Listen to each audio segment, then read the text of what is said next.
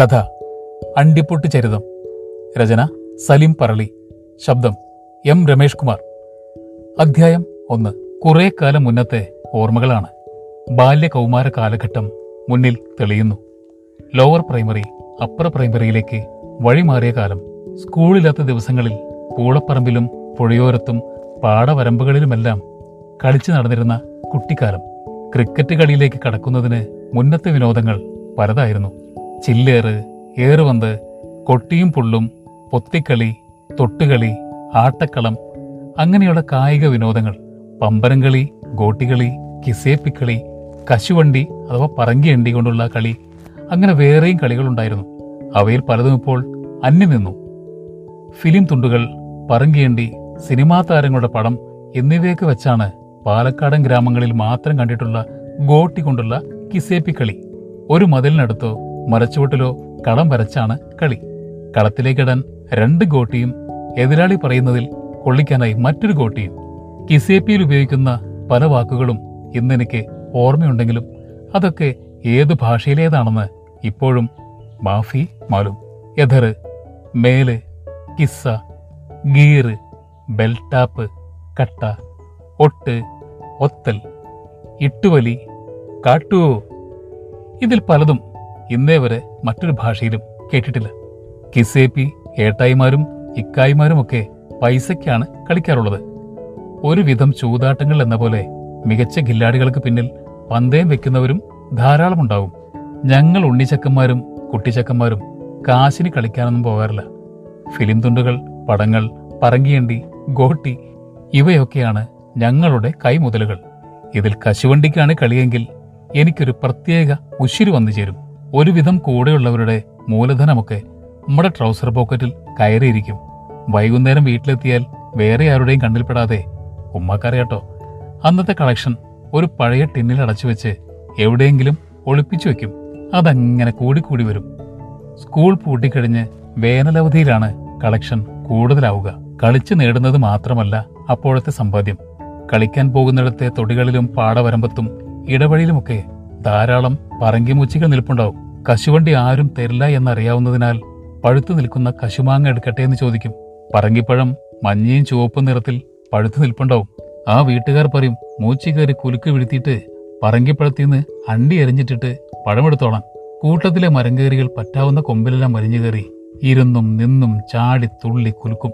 പച്ചണ്ടി എങ്ങാനും വീണാൽ വീട്ടുകാരുടെ പ്രാക്കും വക്കാടവും കേൾക്കുമെന്നത് മാത്രമല്ല അവിടുത്തെ കച്ചവടം അവസാനിക്കുകയും ചെയ്യും. അതിനാൽ എല്ലാം വളരെ സൂക്ഷ്മതയിലാണ് ചെയ്യാറുള്ളത്. നിലത്ത് വീഴുന്ന പറങ്കിപ്പഴത്തിന്റെ കൂട്ടിവെപ്പും കഴുത്ത് ഞെരിച്ച് രണ്ടും രണ്ടു വഴിക്കാക്കുന്നതും ഞങ്ങൾ താഴെയുള്ളവരുടെ ഉത്തരവാദിത്തമാണ്. അന്നേരമുള്ള വർത്തമാനത്തിനിടയിൽ അവരോട് കണ്ണുവെട്ടിച്ച് പത്തു പന്ത്രണ്ട് എണ്ണമെങ്കിലും പോക്കറ്റിലാക്കണമെന്നാണ് ഞങ്ങളുടെ പദ്ധതി. അവിടുന്ന് കിട്ടിയത് മാറ്റിവെച്ച് അടുത്ത തൊടിയിലേക്ക്. കിട്ടുന്ന പറങ്കിമാങ്ങകൾ എവിടുന്നേലും ഉപ്പ് സംഘടിപ്പിച്ച് ഉടൻ തന്നെ ചാപ്പിടും. ഓരോരുത്തരും അടിച്ചു മാറ്റി പോക്കറ്റിലാക്കിയ രത്നങ്ങൾ തുല്യമായി വീതം വയ്ക്കും. അല്ലറ ചില്ലറ വഴക്കും വക്കാണവും ഒക്കെ പതിവാണ്. പക്ഷേ കൂട്ടത്തിൽ മുതിർന്നവന്റെ തീർപ്പ് വന്നാ പിന്നെ അപ്പീലില്ല. മോളെ പഠനം കഴിഞ്ഞ് മതി കേട്ടോ മൊബൈൽ നോട്ടം അമ്മ ഞാൻ പഠിക്കുകയാണ്. അവൾ പഠിക്കട്ടോ പഠിക്കുന്നത് പുസ്തകം നോക്കിയല്ലേ? കാലം മാറിയില്ലേ. ലോകം ഹൈടെക്കായി. ഇനി മുതൽ നമ്മുടെ മോളും. ഇനി അവൾ പഠിക്കും. സ്മാർട്ട് കിഡ്സ് ലേണിംഗ് ആപ്പിലൂടെ എൽ കെ ജി മുതൽ പ്ലസ് ടു വരെയുള്ള മുഴുവൻ പാഠ്യവിഷയങ്ങളും നമ്മുടെ മക്കൾക്ക് വളരെ ലളിതമായ രീതിയിൽ മനസ്സിലാക്കി പഠിക്കാം. C B S E I C S E state syllabus എന്നിവയ്ക്കായി ഇന്ത്യയിലെ ഏറ്റവും മികച്ച സിലബസ് അധിഷ്ഠിത ഡിജിറ്റൽ പഠന സഹായി. Realise your dreams through as smart kids learning app ഇനി നമ്മുടെ മക്കളും സ്മാർട്ടാവും പലരും അന്നത്തെയോ പിറ്റത്തെയോ കളിക്ക് മുതലിറക്കാനാണ് ഇത് ഉപയോഗിക്കുക. ചിലർ അടുത്തുള്ള പെട്ടിക്കടകളിൽ കൊണ്ടുപോയി കൊടുത്ത് കടലയോ മിഠായിയോ സോഡയോ വാങ്ങിക്കും. അപൂർവം ചിലർ കിട്ടുന്ന ചില്ലറയും വാങ്ങിവെക്കും വെള്ളിയും ചൊവ്വയും മാറി വരുന്ന പരളി കല്യാണിയിലെയും എടത്തര ശ്രീദേവിയിലെയും സിനിമയ്ക്ക് പോകാനുള്ള ചില്ലറ ആ വഴിയിലൂടെ കണ്ടെത്തും. എന്റെ ലക്ഷ്യം അതൊന്നും ആയിരുന്നില്ലട്ടോ പഴയ തട്ടിമ്പുറത്ത് ഒളിപ്പിച്ചു വെച്ചിട്ടുള്ള ടിന്നിനുള്ളിൽ കിട്ടുന്നതെല്ലാം കൂട്ടിവെക്കും ഒന്ന് നിറഞ്ഞാൽ മറ്റൊന്നിൽ. ഇടയ്ക്കൊക്കെ ഏതെങ്കിലും കൂട്ടുകാരുടെയോ കുടുംബക്കാരുടെയോ വീട്ടിൽ പോയാലും ട്രൗസർ പോക്കറ്റിലൂടെ ഈ കശുവണ്ടി കള്ളക്കടത്ത് നടത്താറുണ്ട്. അതിനുള്ള പ്രധാന കാരണം എന്തായിരുന്നെന്നോ? ഞങ്ങളുടെ തൊടിയിലന്ന് അഞ്ചാറു തരം നല്ലയിനം വലിയ മാവുകളും തെങ്ങും കരിമ്പനകളും ഈറമ്പനയും നാരകവും ഇരുമ്പാമ്പുളിയും രണ്ടു തരം പ്ലാവുമൊക്കെയുണ്ട്. പക്ഷേ പറങ്കിമാവ് മാത്രം ആകെയുള്ളത് ഒരെണ്ണം.